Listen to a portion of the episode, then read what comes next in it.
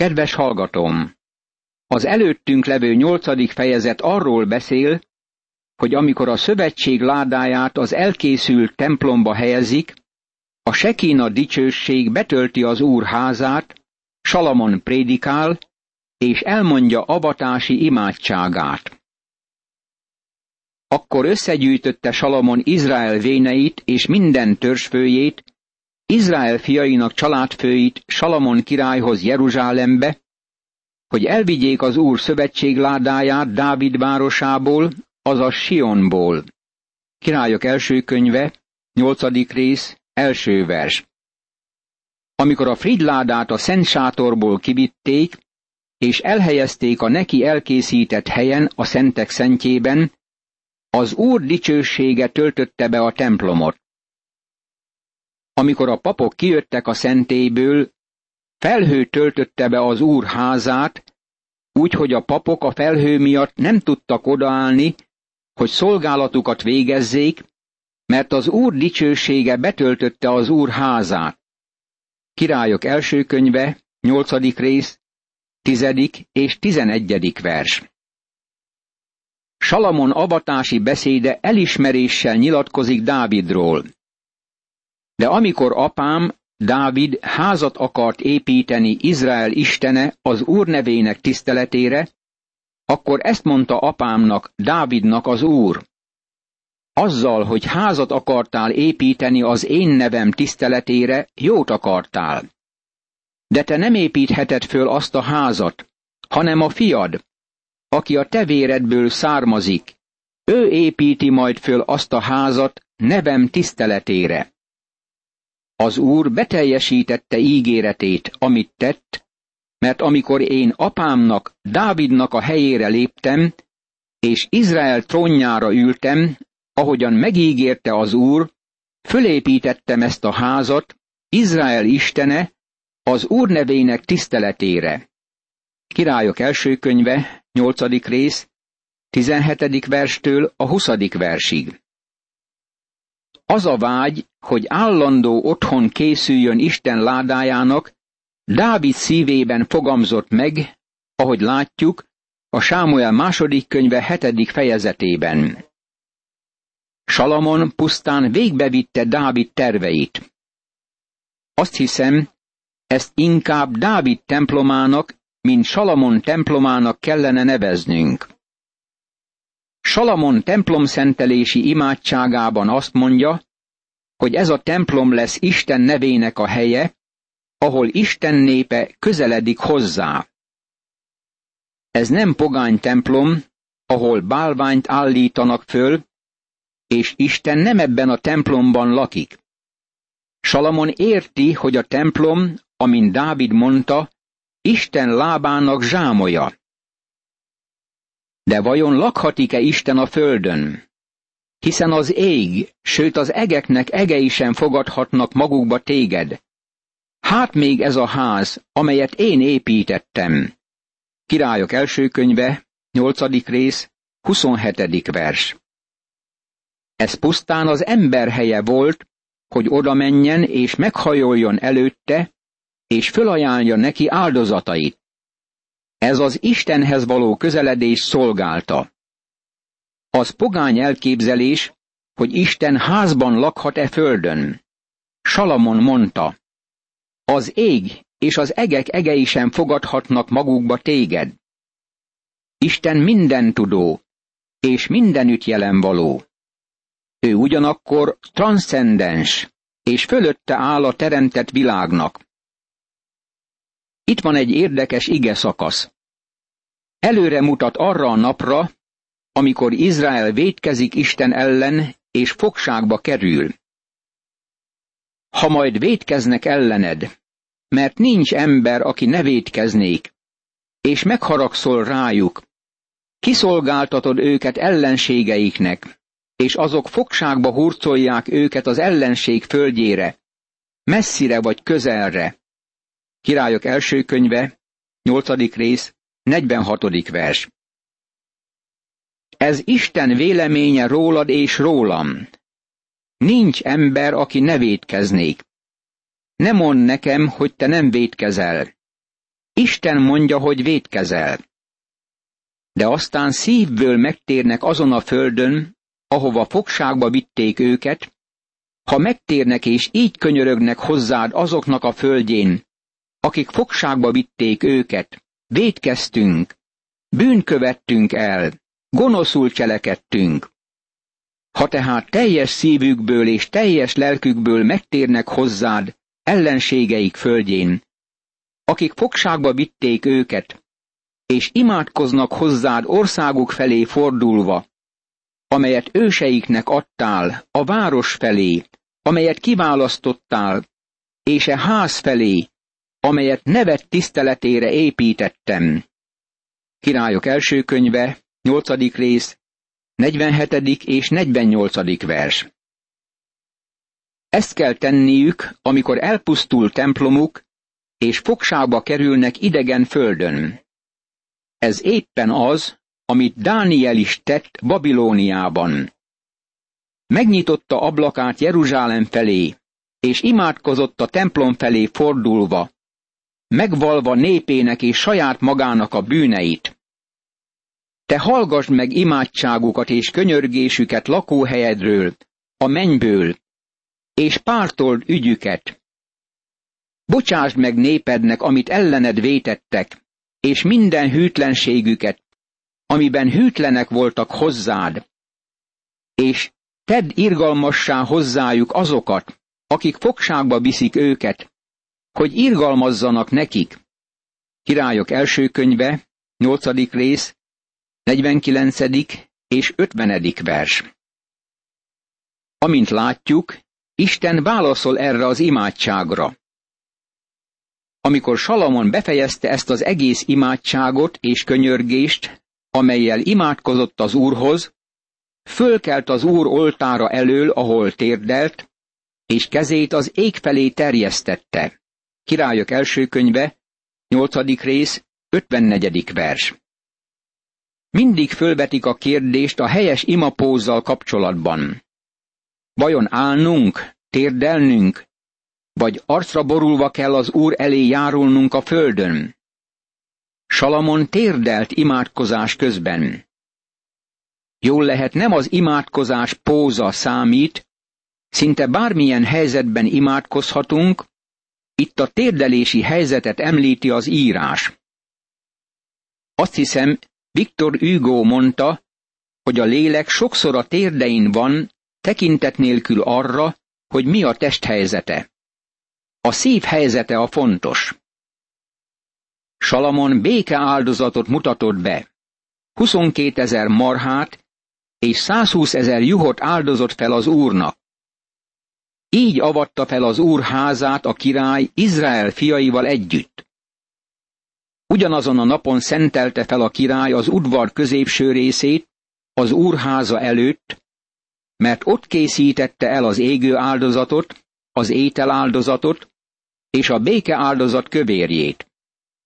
Az úr színe előtt álló rézoltár ugyanis kicsi volt ahhoz, hogy ráférjen az égő áldozat, az étel áldozat és a béke áldozat kövérje.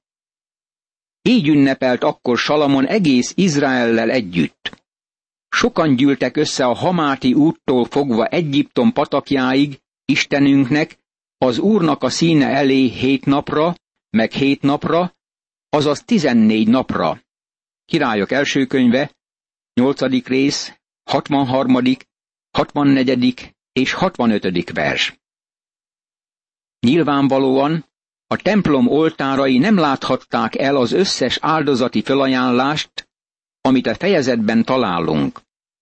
Ezért ideiglenes oltárokat emeltek, hogy azokra helyezzék az állatok tömegeit, amelyeket akkor föláldoztak.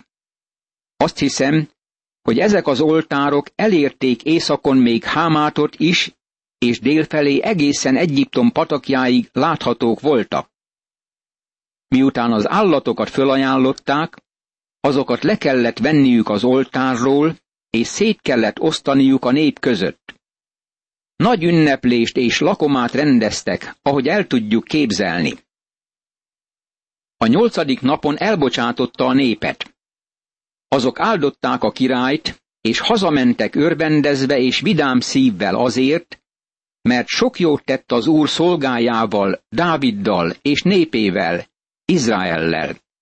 Királyok első könyve, 8. rész, 66. vers. Isten megjelenik Salamonnak másodszor is, és bátorítja őt. Dávidot állítja mintaképül a szeme elé. E két most következő fejezet bemutatja Salamon nagyságát és uralmának virágzását. Amikor Salamon befejezte az úr templomának és a királyi palotának az építését, és mindazt, amit még Salamon kívánt és meg akart csináltatni, akkor megjelent az úr Salamonnak másodszor is úgy, ahogyan Gibeonban megjelent neki. Ezt mondta neki az úr. Meghallgattam imádságodat és könyörgésedet, amikor könyörögtél előttem. Megszentelem ezt a templomot, amelyet építettél, hogy ott legyen az én nevem mindörökké. Ott lesz a szemem és a szívem is mindenkor. Királyok első könyve, kilencedik rész, első, második és harmadik vers.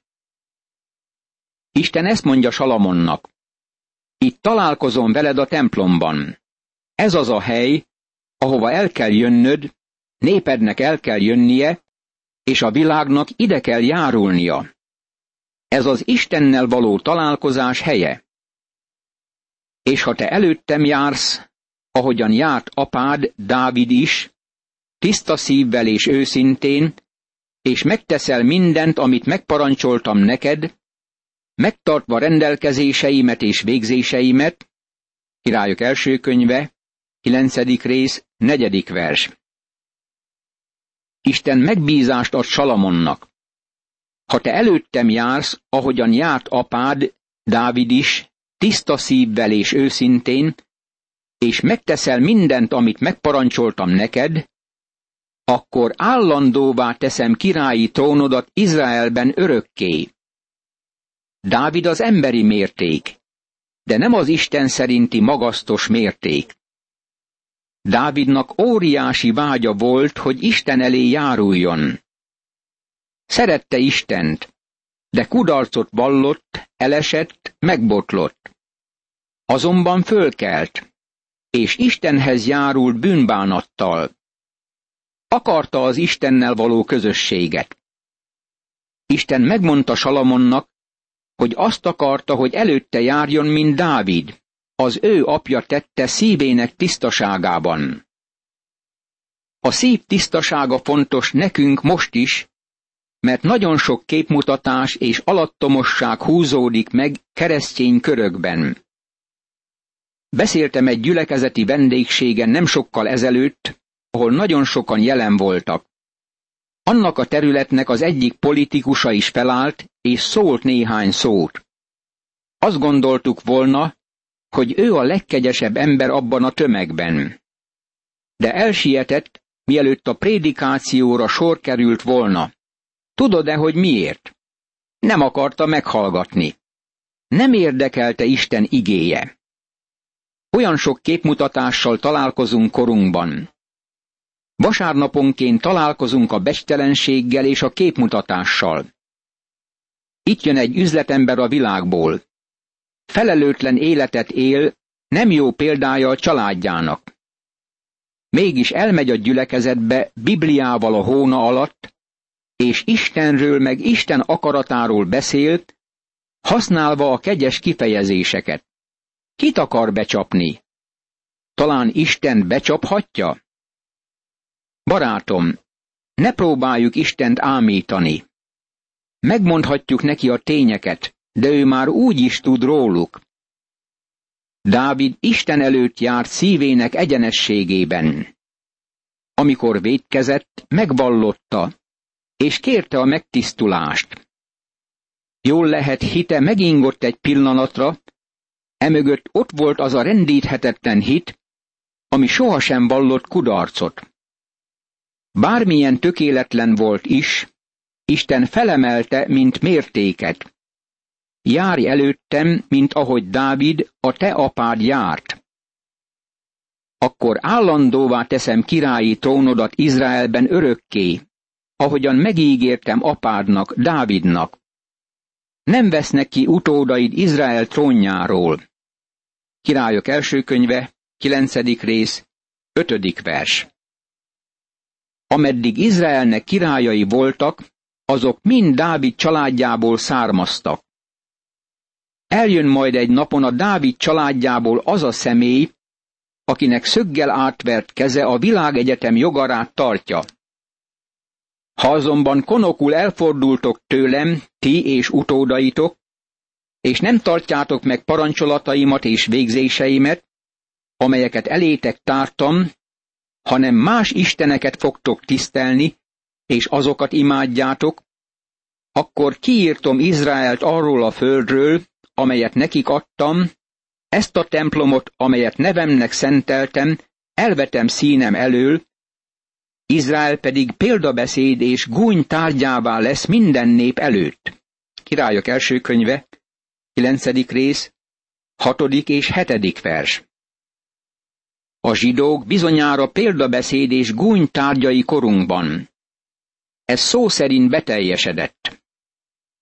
És bármilyen felséges is ez a templom, mégis, aki csak elmegy majd mellette, elborzadva sziszem föl, és ezt kérdezi. Miért bánt így az Úr ezzel az országgal és ezzel a templommal? És ezt fogják rá felelni. Azért, mert elhagyták az Urat, az ő Istenüket, aki őseiket kihozta Egyiptomból, és más istenekhez ragaszkodtak, azokat imádták, és azokat tisztelték. Ezért hozta rájuk az Úr mindezt a beszedelmet. Királyok első könyve, kilencedik rész, nyolcadik és kilencedik vers. Ez is szóról szóra beteljesedett. Ha elmész arra a helyre, ahol valamikor a templom állt, láthatod, hogy azt lerombolták. Az Omár mecset áll a helyén. Miért ilyen Izrael országa? Miért van ott az Omár mecset? Izrael elhagyta Istent, barátom. Ez a felelet a kérdésre. Most arról olvasunk, hogy Salamon és Hirám egy kis nehézséggel találkozott. Annak a húsz esztendőnek az eltelte után, ameddig Salamon ezt a két házat, az úr templomát és a királyi palotát fölépítette, mi alatt Hirám, Tírus királya annyi cédrusfát, ciprusfát és aranyat szállított Salamonnak, amennyit csak kívánt, Salamon király húsz várost adott Hirámnak Galilea földjén.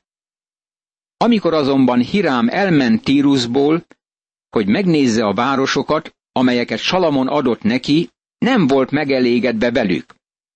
Királyok első könyve, 9. rész, 10., 11. és 12. vers.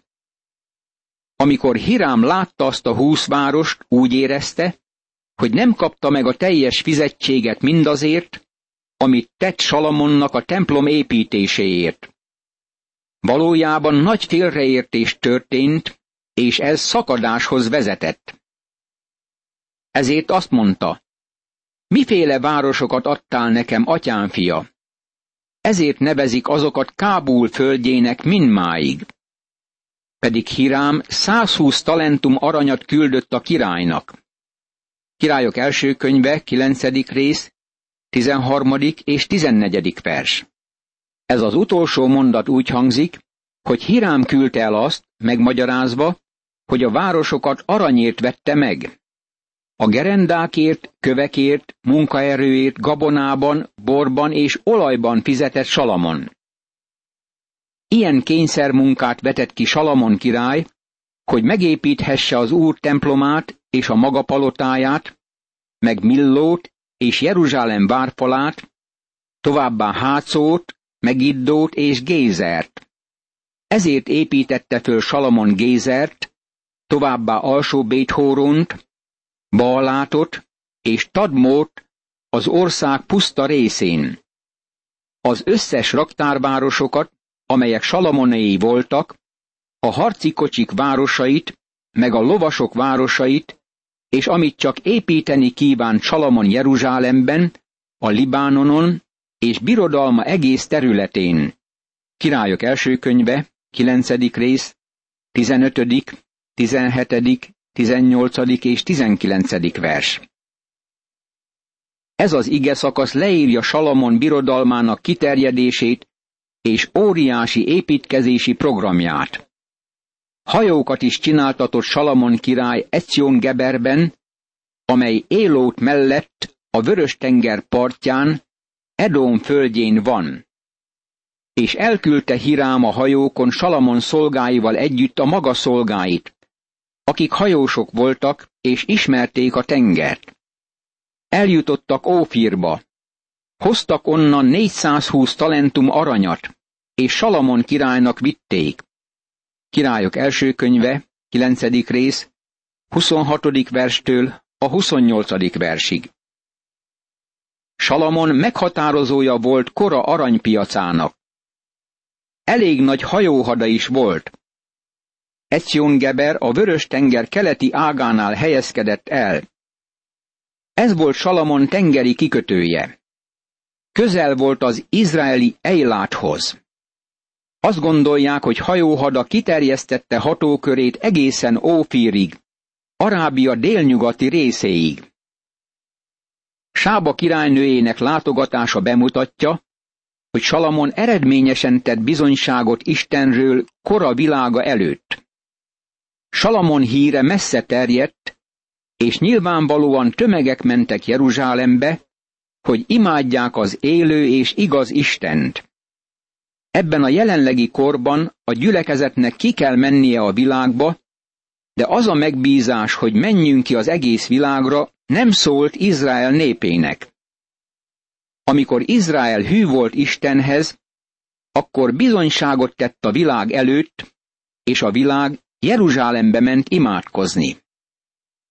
Imádkozzunk! Kegyelmes Istenem!